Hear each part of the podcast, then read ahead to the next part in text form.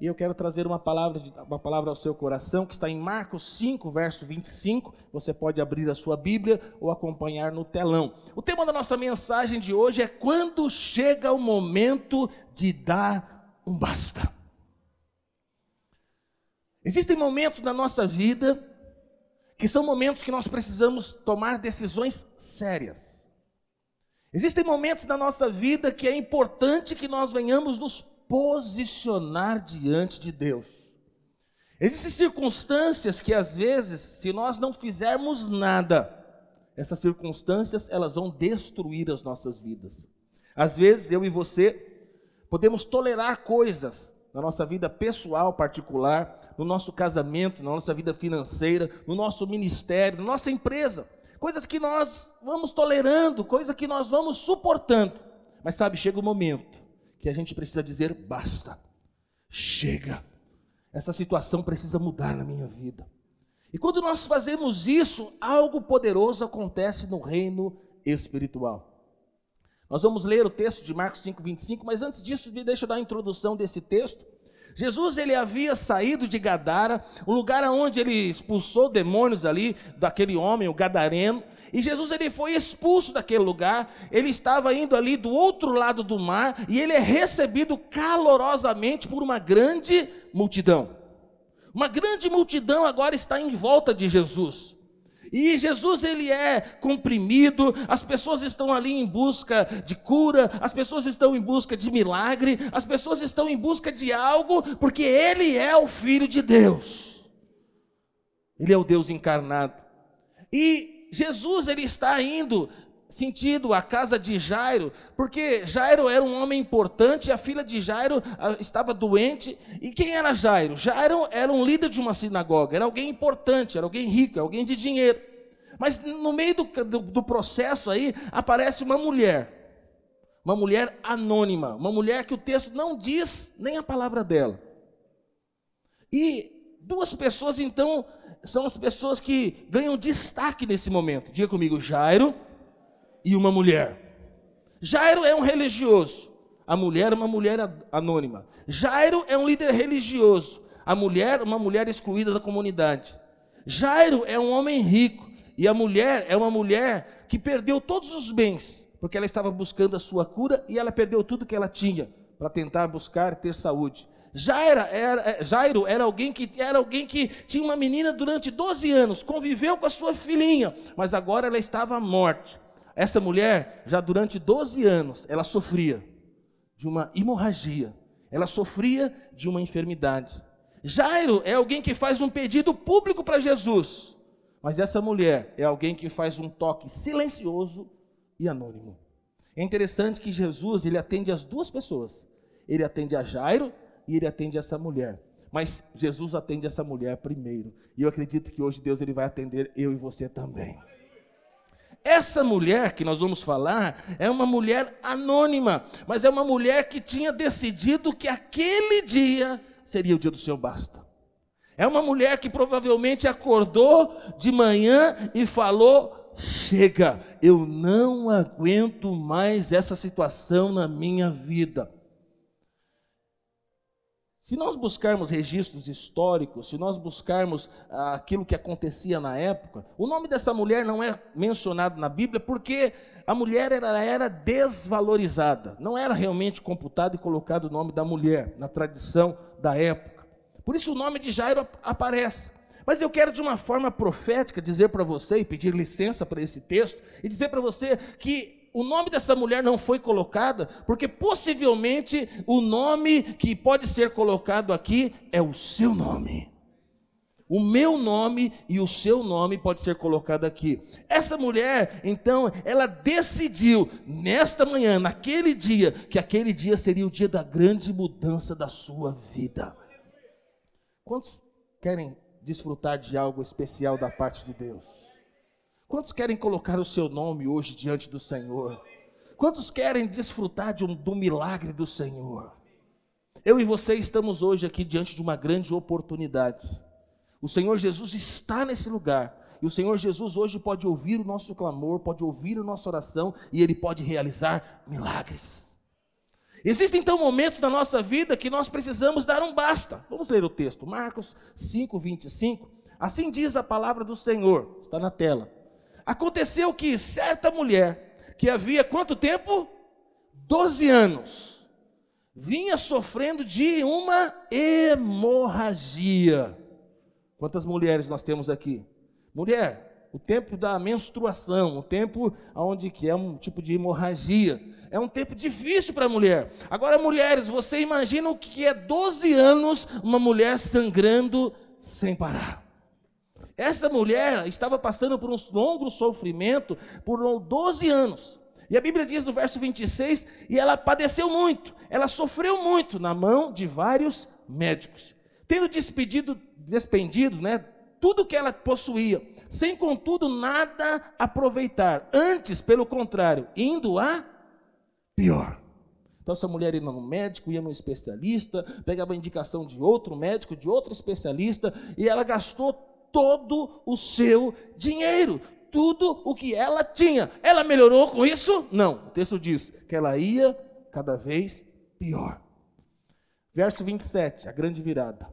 Tendo ouvido a fama de Jesus, vindo por trás dele, por entre a, por entre a multidão, tocou-lhe as vestes porque dizia: Se eu apenas lhe tocar as vestes, ficarei curada. E logo lhe estancou a hemorragia e sentiu no seu corpo estar curada do seu flagelo. Jesus, reconhecendo imediatamente que dele saíra poder, virando-se no meio da multidão, ele perguntou: Quem tocou as minhas vestes? Aqui é interessante, né?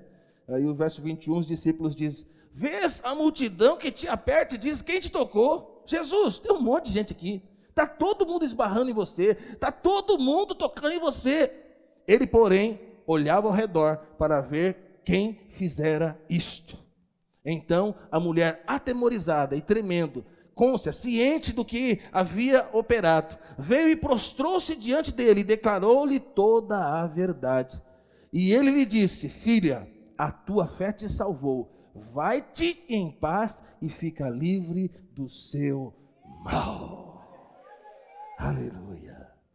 Essa mulher anônima, essa mulher que ela, ela, ela é esquecida pela sociedade, ela passava por muitos problemas, agora ela recebe a sua cura. Por quê? Porque naquele dia ela havia definido que era o dia do basta da vida dela. Algumas coisas em relação ao sofrimento dessa mulher. Em primeiro lugar, o sofrimento dessa mulher era um sofrimento prolongado. Por quê?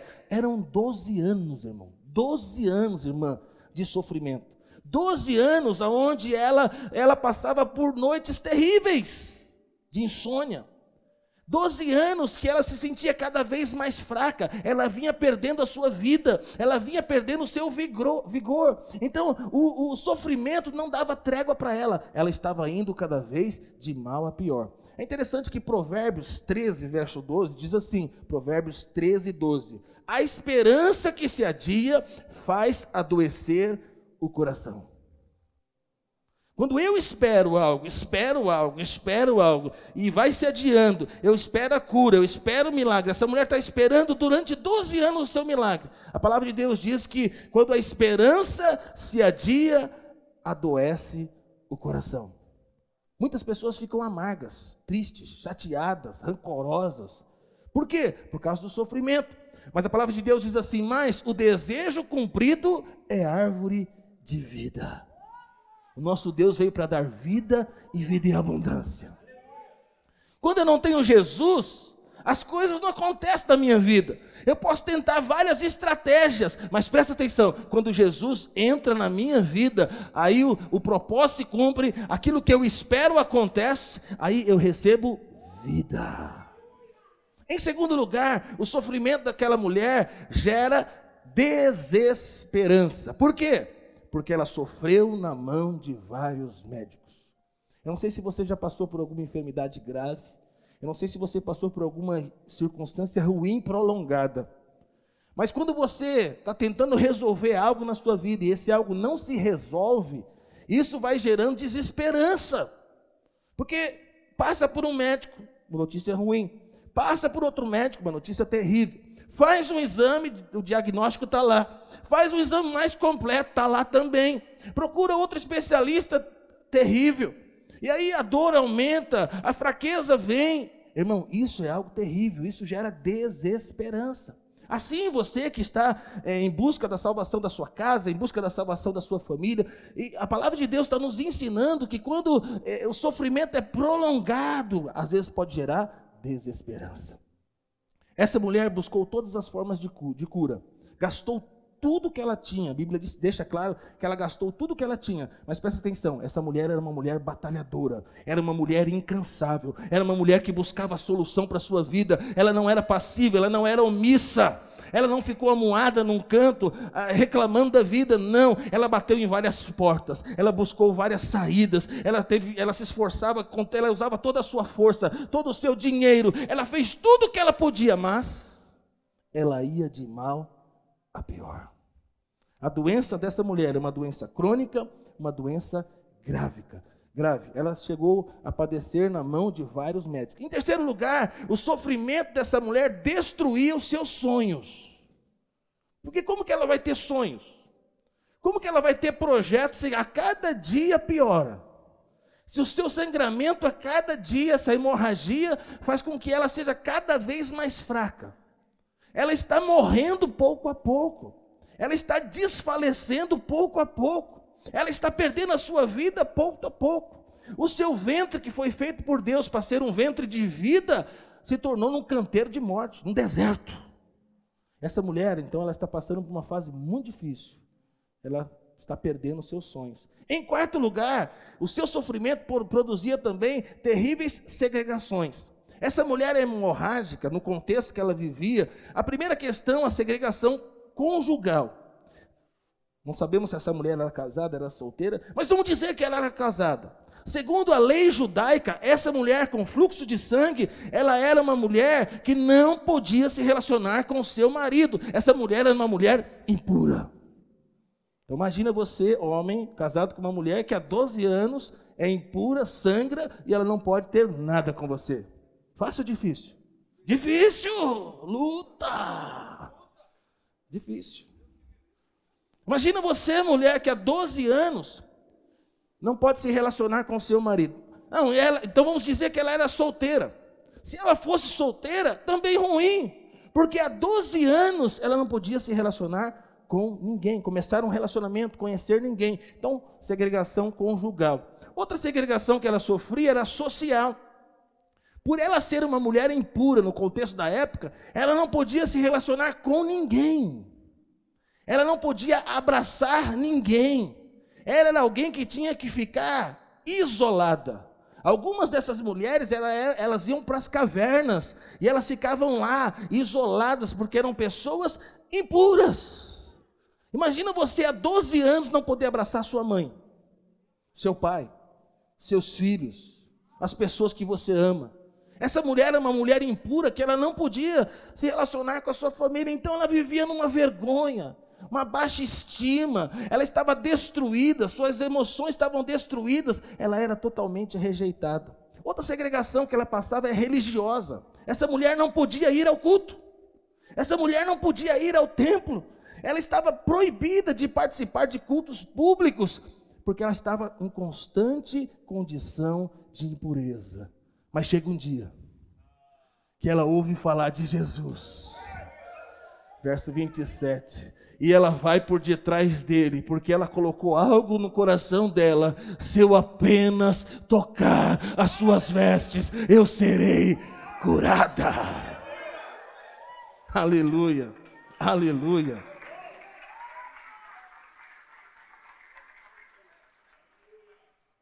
Essa mulher, no contexto que nós estamos lendo, é uma mulher intrusa.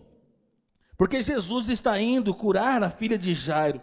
E essa mulher, ela entra no processo da caminhada de Jesus com aquela multidão e ela resolve: se eu tocar as vestes de Jesus, eu vou ser curada. Aquela mulher fraca, aquela mulher impura, aquela mulher que jamais poderia estar diante da multidão, ela vai contra tudo, ela vai contra todos, ela ignora toda a orientação, ela ignora toda a religião, ela ignora tudo aquilo que havia de mal dentro dela, era dor, era sofrimento, era angústia, era medo, porque se alguém descobrisse, ela seria morta, ela seria retirada daquele lugar, ela resiste tudo isso, ela mesmo fraca, hemorrágica, ela enfrenta aquela multidão e ela toca na hora de Jesus. E aí, quando ela toca na hora de Jesus, poder sai de Jesus. A ponto de Jesus falar: opa, alguém me tocou de forma diferente, porque de mim saiu poder. Aquela mulher, ela toca em Jesus e ela recebe poder de Deus. Hoje você vai tocar em Jesus, irmão.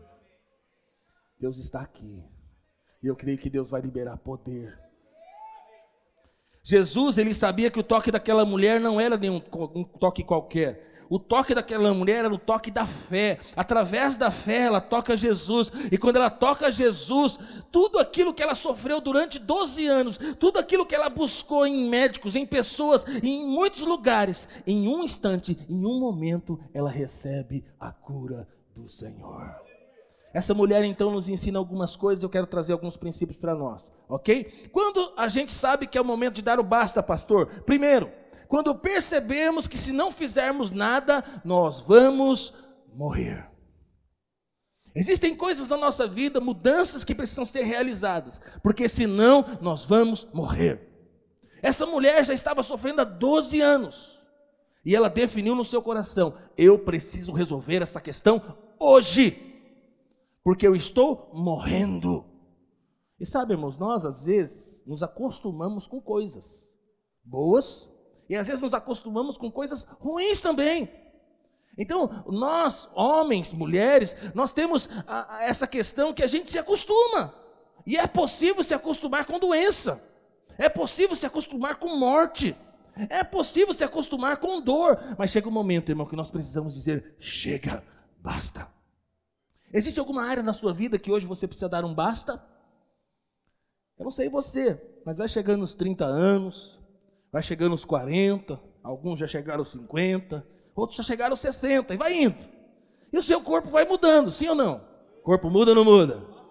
E aí, chega um momento da nossa vida, em cada fase, em cada momento da nossa vida, que a gente precisa decidir: preciso mudar minha alimentação. Preciso começar a fazer um condicionamento físico. Preciso mudar os meus hábitos. Por quê? Porque o meu corpo mudou. Porque o meu metabolismo mudou. Porque os exames talvez deu alteração em alguma coisa. Eu preciso dar um basta em coisas da minha vida, porque senão eu vou morrer. Então pode ser que você está aqui hoje e você tem um diagnóstico médico, uma orientação médica para que você faça algo, pare de fazer algo e pode ser que você está jogando para frente ignorando. E aí o seu corpo está dando sinais. Para. Ou faça isso, ou não faça aquilo. E você vai ignorando. Mas sabe, chega um, dia que é o dia de dar o basta. Talvez também você está aqui e você está passando por dificuldades financeiras. Devendo um cheque especial. Usou o limite do cartão de crédito, não conseguiu pagar, está no giro aí. Os juros não é tão alto quanto era antes, mas ainda continua sendo alto. E aí, talvez a sua vida financeira, ela virou um problema. E você sabe, quando começa a ter problema financeiro, o próximo passo é ter problema o quê? Conjugal.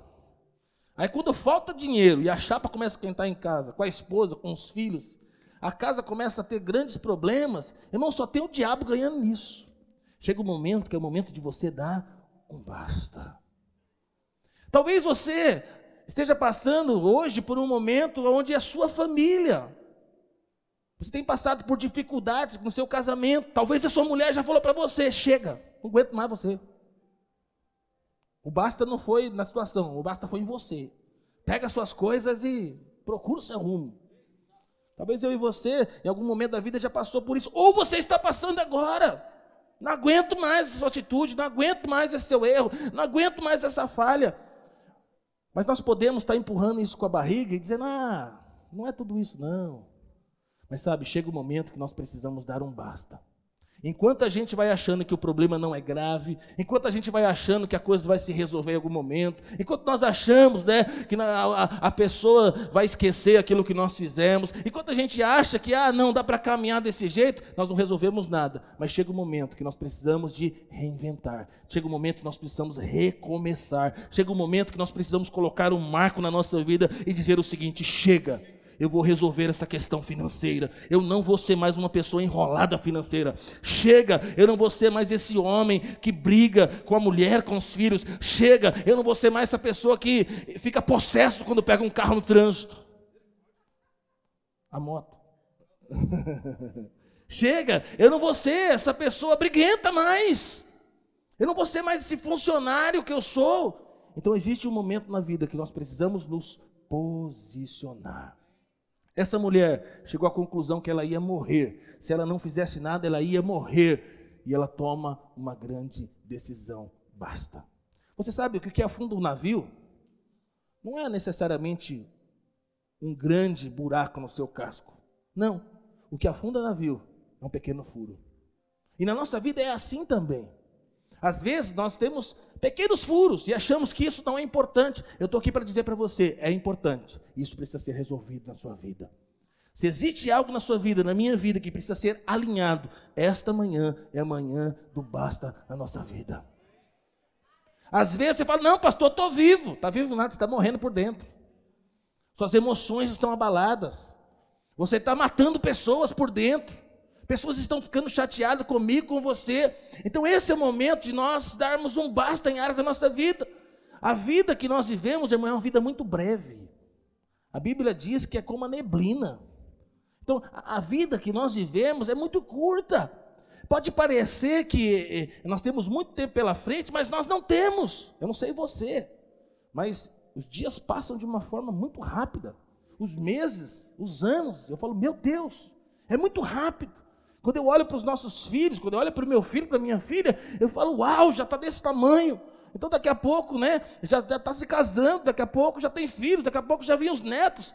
Quantos confirmam que tudo é muito rápido?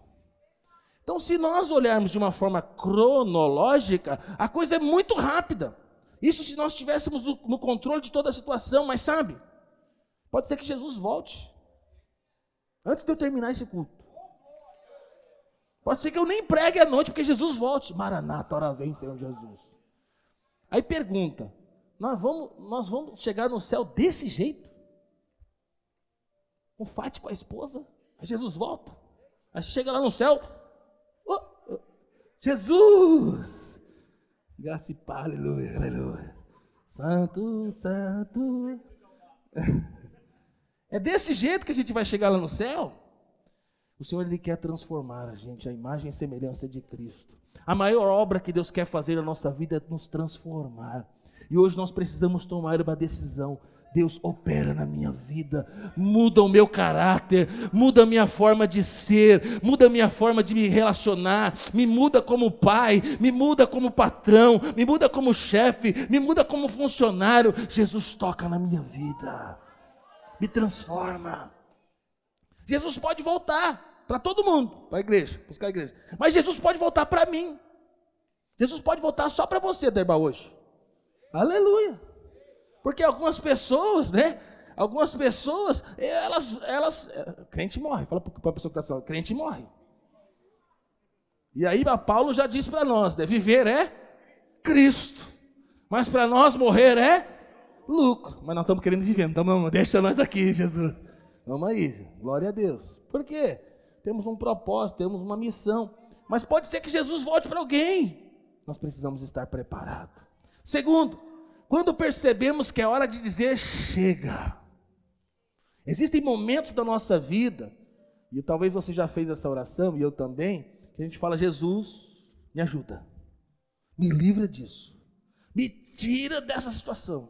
Senhor, se o Senhor me livrar dessa situação, eu nunca mais vou fazer isso, vou me envolver com isso. Possivelmente todos nós, em algum momento da nossa vida, já fizemos. Então, este é um sinal que é a hora de nós dizermos basta. Todos nós podemos nos acostumar com situações ruins.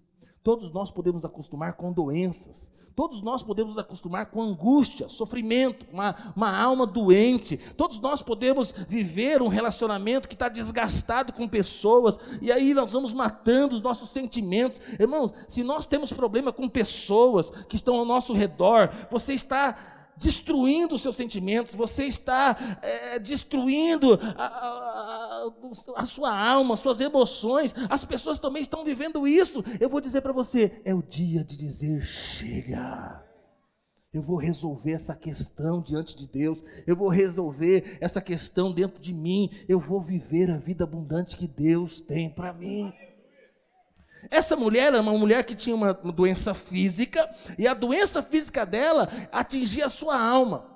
Mas sabe, tem pessoas que têm doenças psicossomáticas, que são doenças da alma que atingem o seu corpo. Nessa geração que nós vivemos, a maioria das doenças são doenças que começam onde? Na alma. Nós vivemos um tempo de muita informação, muita aceleração, muitos ataques. Nós temos informação, muita informação, muita competição. Então, quando nós entramos nas redes sociais, então os escudos, né? Porque você sabe, quando a gente está pessoalmente, a gente conversa pessoalmente. Normalmente a pessoa pensa mais do que fala. Normalmente a pessoa, a gente consegue sentir, né? A pessoa. Então, às vezes há mais respeito, né? Há uma forma mais polida de falar. Mas hoje via WhatsApp, via rede social social. Você sabe que essas coisas muitas vezes nos ferem. E aí, a, o mundo da rede social é um mundo de mentira. É tudo muito lindo, é tudo muito belo, é tudo muito. E nós, que mas na verdade é tudo fantasia. E às vezes a pessoa olha para a sua vida e fala: Eu não tenho um casamento igual dessa pessoa. Eu não tenho a casa igual dessa pessoa. Eu não como um prato que essa pessoa está comendo. Eu não tenho a família que essa pessoa tem. E aí a pessoa fala: Olha, ela fica olhando para ela e às vezes tem pessoas que ficam doentes. Eu vou dizer para você, irmão, ninguém fica postando na rede social quando ela briga com a esposa, com a roupa velha que ela usa em casa, que ela vai dormir. Então, o mundo que nós vemos das redes sociais é um mundo de Bob. É um mundo que não existe. A sua vida é uma vida real. E Deus quer te dar uma vida abençoada. A sua vida é uma vida que Deus te deu e Deus quer te abençoar grandemente. Então talvez você esteja hoje arrastando, se arrastando num relacionamento conjugal doentio. É hora de você dizer: basta, eu vou resolver essa questão. Talvez você esteja escravo de algum vício, pornografia ou qualquer outro vício, e hoje é noite, é manhã de você dizer: chega. Talvez você seja um gastador compulsivo. Eu tenho um cartão de crédito, dois cartões de crédito, três cartões de crédito. Esse aqui já acabou o limite, agora estou usando desse aqui. E pastor, ainda tenho desse aqui. Você não tem é nada. Só tem o salário que você ganha. Aquele, o cartão de crédito, se você não pagar ele, esse dinheiro não é seu. Você está pegando um empréstimo do banco. Você está antecipando o negócio do banco, você vai ter que pagar depois. Então, eu e você somos tentados a usar o cartão de crédito e, e, cheque especial, e depois a gente resolve. Resolve o quê? Isso vai destruir a sua vida. Talvez você, sabe, tenha passado por momentos de medo, de solidão, de depressão. Essa manhã, amanhã do basta na sua vida. Marcos 5,27 diz assim: tendo ouvido a fama de Jesus. Sabe o que eu vim falar para você aqui? Jesus é poderoso. Ele pode tocar na sua vida e transformar toda a sua realidade. Nós já vimos Deus fazer tantas coisas maravilhosas e extraordinárias, e eu creio que Ele quer fazer nessa manhã também. Terceiro, é hora de dizer basta quando percebemos que o tempo e a oportunidade são dádivas divinas. Você está vivo? Respira fundo aí. Aleluia. Presente de Deus, dádiva divina. Glória a Deus. Esse tempo, esse momento, você está vivo, é dádiva divina. E eu e você podemos estar jogando um tempo extra da partida, e esse tem que ser o nosso sentimento toda hora. Quem gosta de futebol sabe o que eu estou dizendo. Acaba o jogo, tempo extra, cinco minutos. Naqueles cinco minutos tem que resolver a partida. Eu e você precisamos viver todos os dias da nossa vida sabendo que Jesus está à porta. Ele vai voltar a qualquer momento. Então eu estou no tempo extra da partida e eu preciso jogar esse dia, esse domingo, esse culto é o meu último culto. Eu vou dar o melhor para o Senhor. Este culto, esta reunião, esse tempo que eu vou ter de almoço com a minha família é um tempo precioso. Eu vou dar o melhor. Eu vou estar lá, eu vou estar presente, eu vou olhar nos olhos, eu vou comer, eu vou conversar. Sabe por quê? É o meu tempo extra, é o tempo que eu tenho com a minha família. Vou sentar na mesa, eu vou estar com a minha família ali. Por quê? Porque é dádiva divina. Sentou na mesa, irmão, crente sentou na mesa, ele olha agradecendo ao Senhor, Deus, obrigado por essa comida, por essa alimentação. Pode ser um arroz, um feijão e um ovinho. Obrigado, Senhor. É dádiva divina. Pode ser uma bela macarronada com bife, a, parmegiana, aleluia. O que mais pode ser aí, gente? Uma lasanha maravilhosa. Convida nós, vamos lá com essa lasanha. Uma picanha, eu também, vamos lá. É tudo maravilhoso. Obrigado, Senhor. Arroz, feijão e ovinho. Obrigado, Senhor, é dádiva divina. Aí você acorda de manhã, abre o olho, está desse lado do céu ou do outro lado? Estou desse lado. Deus tem um propósito para mim. Glória a Deus, Senhor, obrigado. Porque o Senhor tem algo para realizar nesse dia. Acordou cedo, seis horas da manhã, vai trabalhar. Ô oh, vida, oh, azar. Não, é dádiva divina. Obrigado, Senhor. Aí você acorda de manhã e fala: é um novo tempo, é um novo começo. O que não deu certo ontem, vai dar certo hoje. As portas que não se abriram ontem, vai se abrir hoje. Aquele erro que eu cometi ontem, hoje eu não cometo mais. Por quê? Porque é uma dádiva divina, é uma nova oportunidade. Eu lembro da história de um irmão que ele teve um derrame e aí ele ficou muito tempo ali teve o derrame, ficou muito tempo internado na UTI e ele perdeu os seus movimentos. Ele, em alguns momentos, ele ficou inconsciente, ele não sabe o que aconteceu, entubado, mas em outros momentos ele ficou consciente. Mas o derrame, durante um bom tempo, deixou ele paralisado. E aí as pessoas iam visitar ele, a esposa, os filhos, algumas pessoas iam visitar ele, e não sabia se ele estava entendendo, se ele não estava entendendo, mas conversava com ele, falava com ele, e às vezes a esposa estava com outra pessoa dentro do quarto, conversando, com visita e tal. E ele tá, em alguns momentos, ele estava consciente do que estava acontecendo. E aí, nessa de que é, momentos que a esposa ficou sozinha, momento que o filho veio, momento que o cunhado veio, outros vieram, conversa que tinham com a esposa dele, e ele estava vendo, mas não conseguia se mexer ele conseguiu ter um quadro da vida dele. Descobrir as pessoas que amavam ele, descobrir as pessoas que não amavam, descobrir as intenções de algumas pessoas, descobrir os erros dele, porque em algum momento a mulher dele falou: É, tá aí, né? Mas é teimoso.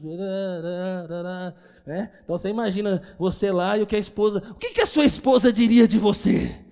Ai, tá vendo, tá aí, comendo demais, ele falou, o médico já tinha falado e tal, tal, tal. E aí e ele, ele, ninguém sabia, mas ele estava consciente. Irmão, o homem voltou a mexer, a ficar consciente. E quando ele levanta daquele quarto, ele fala: basta. Porque ele conseguiu ter uma visão do que a sua esposa pensava dele, do que seu filho pensava dele. Pessoas que ele achou que ia visitar não foram. Pessoas que ele não valorizava estiveram lá, bancaram, ajudaram. Aí ele fez uma nova leitura da vida e se levantou para dizer: é dádiva de Deus. E eu preciso mudar coisas na minha vida. E esse homem se levantou e tem vivido uma vida totalmente diferente. Irmão, eu e você não precisa passar no leito do hospital, não precisamos ter um AVC, nós podemos hoje diante de Deus dizer: Senhor, abre os meus olhos para que eu possa ver e enxergar, e para que eu possa viver o propósito do Senhor na minha casa hoje.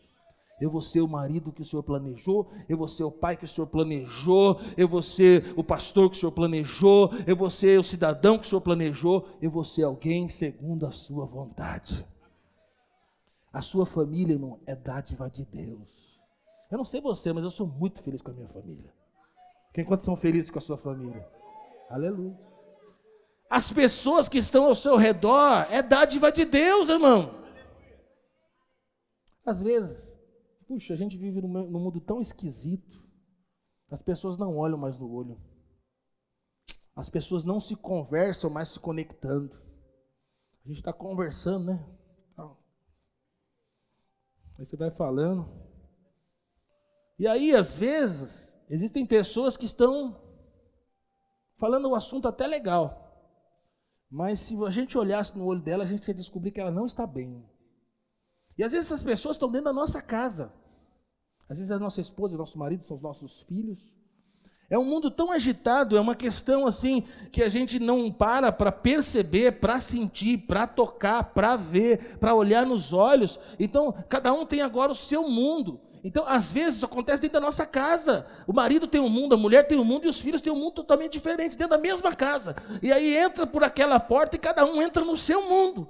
E em algumas famílias só volta todo mundo para o mesmo mundo quando vai almoçar, sentar na mesa. Mas, irmão, nós precisamos dar um basta nisso hoje. A nossa casa, a nossa família é dádiva de Deus. Você vai viver o melhor de Deus no seu casamento. Você vai viver o melhor de Deus com os seus filhos. Então, as pessoas que Deus te deu também são dádivas de Deus. Ah, essa igreja é dádiva, irmão. Tem um irmão que está do seu lado aí e fala: Irmão, você é presente de Deus para a minha vida. Presente de Deus. Obrigado. Sou grato por cada pastor, por cada membro, pela vida do pastor Silvio. Uma casa, ela foi feita para ser um ninho de amor. Um lugar. Pedacinho do Éden, essa é a sua casa. Coloca lá na frente da sua casa lá uma placa. Pedacinho do Éden. Aleluia. Mas tem casa, irmão, que virou caixa de marimbondo. É, entrou dentro dela, é picada. É briga. São palavras, sabe, de acusação. Mas Deus não tem isso para você. Que o seu lar, a sua casa, seja um lar, um recanto das delícias, né? Um lugar de provisão, um lugar de bênção, um lugar de paz. Eu sou assim, quando às vezes toda casa tem isso, né? Às vezes começa um pouquinho a coisa a se exaltar, a falar tal, mais alto e tal. Falou, oh, chega, lugar de gritaria é lugar de demônios. A sua casa, a minha casa tem que ser lugar de adoração. Não grita com o cachorro, não. Fica com calma. Fica com carinho com o bichinho. Né? Ele fez arte, mas ele é amado. Se não for de Deus, pelo menos é nosso. Aleluia. Então, vamos fazer da nossa casa um lugar de paz, um lugar de alegria. Que as palavras que vão sair da nossa boca sejam palavras de vida. Então, às vezes o que eu estou vendo não é o que eu gostaria de ver, mas o que eu vou falar é o que eu quero ver, porque eu tenho uma boca profética.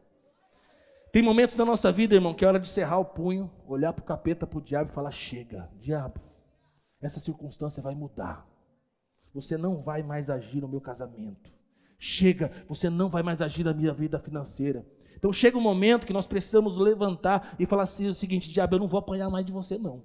Agora eu vou te bater, eu vou te dar pancada. Como, pastor? Com a palavra de Deus. Sabe, quando o diabo espera que você faça algo que você não faz, você dá um tapa na cara do diabo. Quando o diabo acha que você vai dar uma resposta ríspida, mas você não dá, você não levanta a sua mão, você não fala algo mal, mas você abençoa as pessoas. Você fala coisas boas, isso é um tapa na cara do diabo. Isso sabe que também que é adoração diante de Deus. O diabo vai tentar roubar a sua vida, mas Deus, ele te deu a vida, e a sua vida é um presente. O diabo vai destruir os seus planos, vai tentar destruir os seus planos, mas Deus, ele tem planos maravilhosos para você. Você foi chamado para ser o grande protagonista da sua vida. Se até aqui pessoas estão te influenciando, se até aqui pessoas estão mexendo com as suas emoções, a partir de agora você se levanta para ser o protagonista da sua vida. Quarto, quando é o momento de dizer basta? Quando paramos de esconder as nossas dores internas e aprendemos a transformá-las em ações externas. Essa mulher tinha uma enfermidade que era secreta. Daria possivelmente, daria para ela esconder. No rosto dela, talvez dava para perceber que ela era uma pessoa muito branca, né? muito pálida, mas não daria para saber exatamente qual era a doença dessa mulher. A sociedade da época era uma sociedade totalmente preconceituosa em relação a isso. E ela tinha um problema interno que externamente não dava para todo mundo saber o que era. Mas essa mulher, ela simplesmente, em algum momento da sua vida, ela se levanta para dar o basta. Ela passou momentos possivelmente por depressão, por solidão, por medo, rejeição, ansiedade, aflição. Ela passou por tudo isso. E tudo isso ela foi entrando num buraco, num buraco. O diabo foi botando ela num buraco. Mas chegou um momento que ela falou: ouviu falar de Jesus. E ela falou: Eu vou tocar nas vestes desse homem e eu vou ser curada. Nós somos assim, irmão. A gente vai guardando algumas coisas debaixo do tapete, alguns problemas, algumas circunstâncias. Vou fazer que eu não vejo, vou fazer que eu estou gostando, mas não estou gostando. E a gente vai guardando algumas coisas dentro do tapete. Mas sabe, chega uma hora que a gente precisa levantar aquele tapete. Quem tem filho aqui? Já mandou lavar, limpar a casa alguma vez? O seu filho varreu, varreu, jogou para dentro do tapete e baixou? Tá limpo? Tá, tá limpinho. Aí você levanta o tapete e fala: infeliz, abençoada. Você jogou a sujeira tudo debaixo. Oh, foi varrendo, foi jogando para debaixo dos móveis. Aí você fala: é, parece que tá limpo. Mas você olha embaixo assim e fala: mas você jogou a sujeira tudo lá, rapaz. Moça. Às vezes nós estamos fazendo isso com a nossa vida. A gente está escondendo os nossos problemas e achando que está tudo bem. Irmão, não está bem não. Hoje nós queremos levantar esse tapete, ver tudo que está debaixo e dizer basta. Essa mulher, ela sai da caverna da sua vida, ela sai do seu lugar de depressão, de solidão, e ela vai diante de uma multidão. Ela expõe o seu problema, ela expõe a sua vida a Jesus. E quando ela faz isso, sabe o que acontece? Ela foi curada. A filha de Jairo foi curada também. A filha de Jairo foi curada dentro de quatro portas. Jesus tinha tirado todo mundo. Mas essa mulher foi curada em praça pública. Ela foi exposta publicamente. Por que, que Jesus fez isso? Por que, que teve que ser dessa forma? Essa mulher sofreu tanto segregação social. Essa mulher viveu uma vida tão isolada, cheia de vergonha, de opróbrio. Ela vivia uma vida escondida, camuflada. Que chega o um momento que Jesus, ele fala o seguinte: Eu vou expor. Sabe, porque aonde abundou o pecado, vai superabundar a graça de Deus. Em lugar da vossa vergonha, tereis dupla honra. Se você era lembrado que você era uma mulher hemorrágica, você era uma mulher amaldiçoada, você é uma mulher leprosa, agora todos vão olhar para você e vão ver a glória de Deus na sua vida. Hoje nós vamos levantar o tapete de algumas áreas da nossa vida e vamos nos expor diante de Deus. Talvez você tenha circunstâncias na sua vida, irmão, que é uma lepra. As pessoas sabem, as pessoas olham para você e isso destrói as suas emoções. É o que expõe você. Às vezes é o marido que não é crente, você fala, pastor, estou há 12 anos servindo a Jesus, esse homem não converte.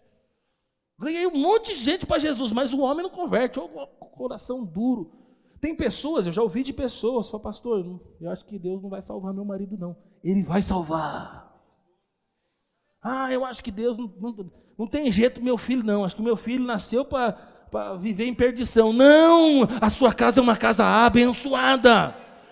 Pastor, mas todo mundo eu levo para o encontro, todo mundo ouve, todo mundo segue as direções que eu dou. Eu ganho vida para Jesus, mas meu filho não ganho. Eu quero dizer para você: é vergonha, traz tristeza, machuca o seu coração e machuca seu coração quando você vê o seu filho fora dos caminhos do Senhor. Mas presta atenção: no lugar da vossa vergonha tereis dupla honra. As pessoas, às vezes, olhamos para pessoas, né? Às vezes cheias de raiva, cheias de amargura, cheias de ódio. Pessoas que, infelizmente, são um vulcão, né? cheio de sentimentos ruins dentro dela. Mas presta atenção: são pessoas que às vezes foram feridas. São pessoas que atacam primeiro, porque elas foram machucadas lá atrás. São pessoas sensíveis e porque elas foram machucadas, são sensíveis, elas se tornaram agressivas. Essas pessoas agressivas são pessoas que se machucaram. E ela ataca primeiro, por quê? Para ela não ser ferida, para ninguém atacar ela. Pessoas assim são pessoas machucadas. Talvez você conhece pessoas assim, ou talvez você é assim. E hoje é o dia de dizer basta. Hoje é o dia de Deus curar o seu coração. Hoje é o dia de Deus fazer de você uma pessoa protagonista da sua vida. Não vamos ficar passivos na história, nós vamos ser protagonistas protagonistas. Essa mulher ela poderia ter continuado a ficar na caverna, ela podia ter continuado a ficar em casa, mas essa mulher ela decide sair de casa. Ela decide sair da situação que ela estava. Ela disse: Se eu apenas tocar a, or a orla de Jesus, o vestido de Jesus, eu vou ser curada. Ela creu, mas não ficou em casa, ela saiu de casa. Ela creu, mas ela foi andando pelas ruas. Ela creu, mas ela saiu caminhando na direção de Jesus. Ela decidiu: se eu tocar nas vestes de Jesus, eu vou ser curada. Ela decidiu que aquele dia era o seu dia. Eu vou dizer para você: você está aqui nesta manhã. Você saiu de casa. Você veio receber algo da parte de Deus. E eu quero declarar: você vai receber aquilo que você veio buscar. Aquela mulher toca na hora de Jesus e ela é imediatamente curada. Quando eu vejo outros exemplos na Bíblia, né? Quando eu olho, olho para o cego, que ele foi curado, Jesus, veio um cego até Jesus, Jesus ele ali, ele faz algo, está em João 9, verso 6, Jesus ele faz algo muito diferente, fora do comum. Jesus ele vai lá e cuspiu no chão. Jesus ele mexe ali, ele faz um loto, um negócio meio nojento. Aí Jesus pega aquele negócio nojento e coloca nos olhos do cego. Jesus fez isso, irmão. Não vai fazer isso não. Foi Jesus que fez. E aí, Jesus podia simplesmente falar, ó, vai, está curado. Mas não, Jesus gosta do chão, faz um lodo, coloca nos olhos do cego e não para por aí, não. Tem mais um passo. Ele fala para o cego agora: você vai até o tanque, tanque de Siloé, você vai lavar os seus olhos. E aí o homem vai lá no tanque de Siloé, lava os olhos. Depois que ele lava os olhos e passa por todo esse processo, esse homem é curado. Mas primeiro, ele teve que vir. Segundo, ele teve que sujeitar a tudo que Jesus estava fazendo. Ele teve que crer, teve que esperar, teve que confiar. E aí não basta isso, agora ele tem que ter uma atitude de ir até o tanque, ele tem que lavar. Eu quero dizer para você, talvez você está parado aguardando algo, mas hoje você vai se levantar para responder a Jesus, e Jesus vai fazer um milagre na sua vida. Assim também aconteceu quando Eliseu, ele cura Naamã da sua lepra. Naamã vai até Jesus, um homem importante, alguém que tinha dinheiro, alguém que tinha fama, mas era um homem que tinha lepra. E Naamã vai até Eliseu para ser curado da sua lepra, porque ele sabe que Eliseu é um profeta de Deus. E quando ele chega até Eliseu, Eliseu manda Naamã mergulhar no Rio Jordão sete vezes. Podia simplesmente falar: Ó, sua fé te curou. Descer fogo do céu na cabeça dele, a lepra e ir embora. Não, mas tem que ir no Jordão e mergulhar sete vezes. Por que não uma?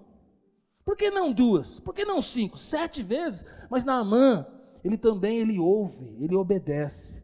Ele mergulha uma, não acontece nada. Ele mergulha duas, não acontece nada. Três, não acontece nada. Cinco, não acontece nada. Mas da sétima vez, quando ele cumpre a palavra, a promessa, ele é completamente curado. Então presta atenção: a nossa fé precisa se transformar em ação. A nossa fé precisa ser uma fé prática. A maioria das pessoas estão esperando um milagre, mas estão esperando de forma passiva. Deus vai realizar um milagre.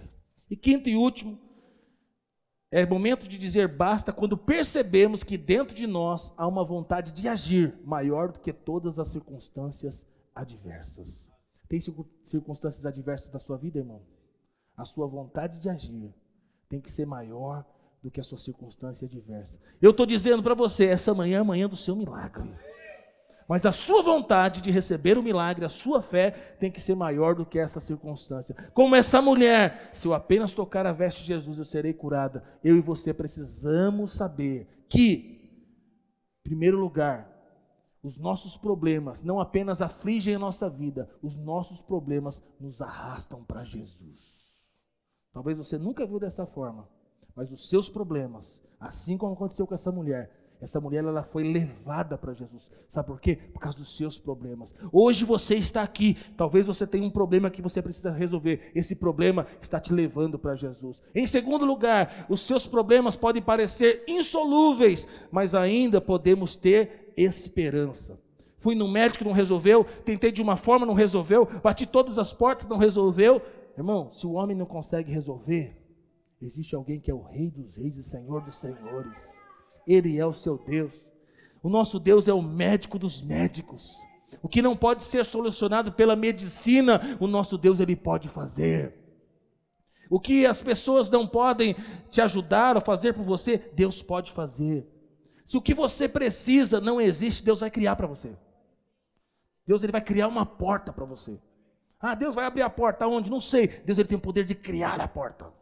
Deus ele tem poder, sabe, de pegar algo que está do outro lado do planeta e colocar aqui nas suas mãos.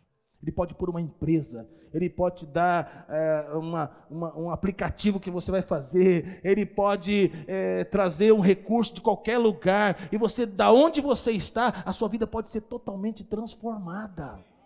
Você só precisa confiar e acreditar. Jesus, ele estava atendendo uma urgência, uma necessidade. Ele estava indo para a casa de Jairo, um homem importante, mas essa mulher entra no caminho e Jesus cura ela. Glória a Deus. Quando nós tocamos nas vestes de Jesus, com fé, podemos ter certeza da cura. A grande questão aqui é fé. O toque dessa mulher é um toque intencional. Ela não tocou em Jesus acidentalmente. Tem um monte de gente tocando em Jesus acidentalmente, tem um povo alvoroçado querendo estar perto de Jesus, mas o toque dela foi intencional.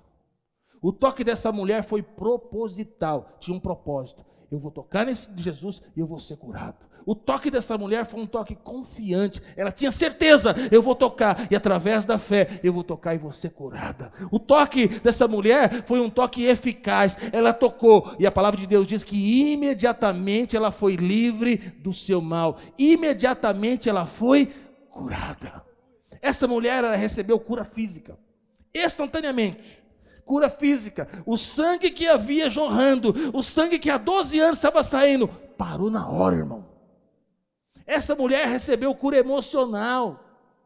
Ela foi completamente curada das suas emoções, instantaneamente. Presta atenção, Deus pode curar na sua alma e tirar todo o mal, todo o sofrimento, toda a angústia.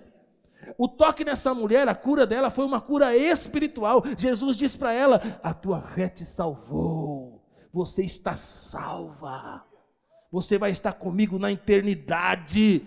Irmão, quando Deus faz, Deus faz a obra completa, na, na, na, na parte física, na parte emocional e na parte espiritual. Concluindo, se eu e você tocar nas vestes de Jesus, toda hemorragia existencial da nossa vida vai embora. Se eu e você tocarmos na, nas vestes de Jesus, é o fim de toda angústia. Essa manhã, irmão, é a manhã de uma grande oportunidade de nós olharmos para áreas da nossa vida que nós precisamos dar um basta. E nesta manhã nós darmos um basta. Quero convidar você a se colocar de pé agora. Não sei o que você está vivendo, não sei o que você está passando, mas sei que Jesus está nesse lugar. Você hoje pode tocar a Jesus de uma forma intencional. Você pode tocar Jesus de forma proposital. Você pode hoje tocar em Jesus e receber um toque eficaz da parte de Deus. Ele está presente nesse lugar. Talvez você passe por lutas em áreas da sua vida e áreas da sua vida que Deus ele pode tocar, ele pode mudar. Apenas um toque de Deus muda toda a sua realidade. Apenas um toque de Deus, a glória de Deus, ela muda a sua vida. Vamos adorar o Senhor?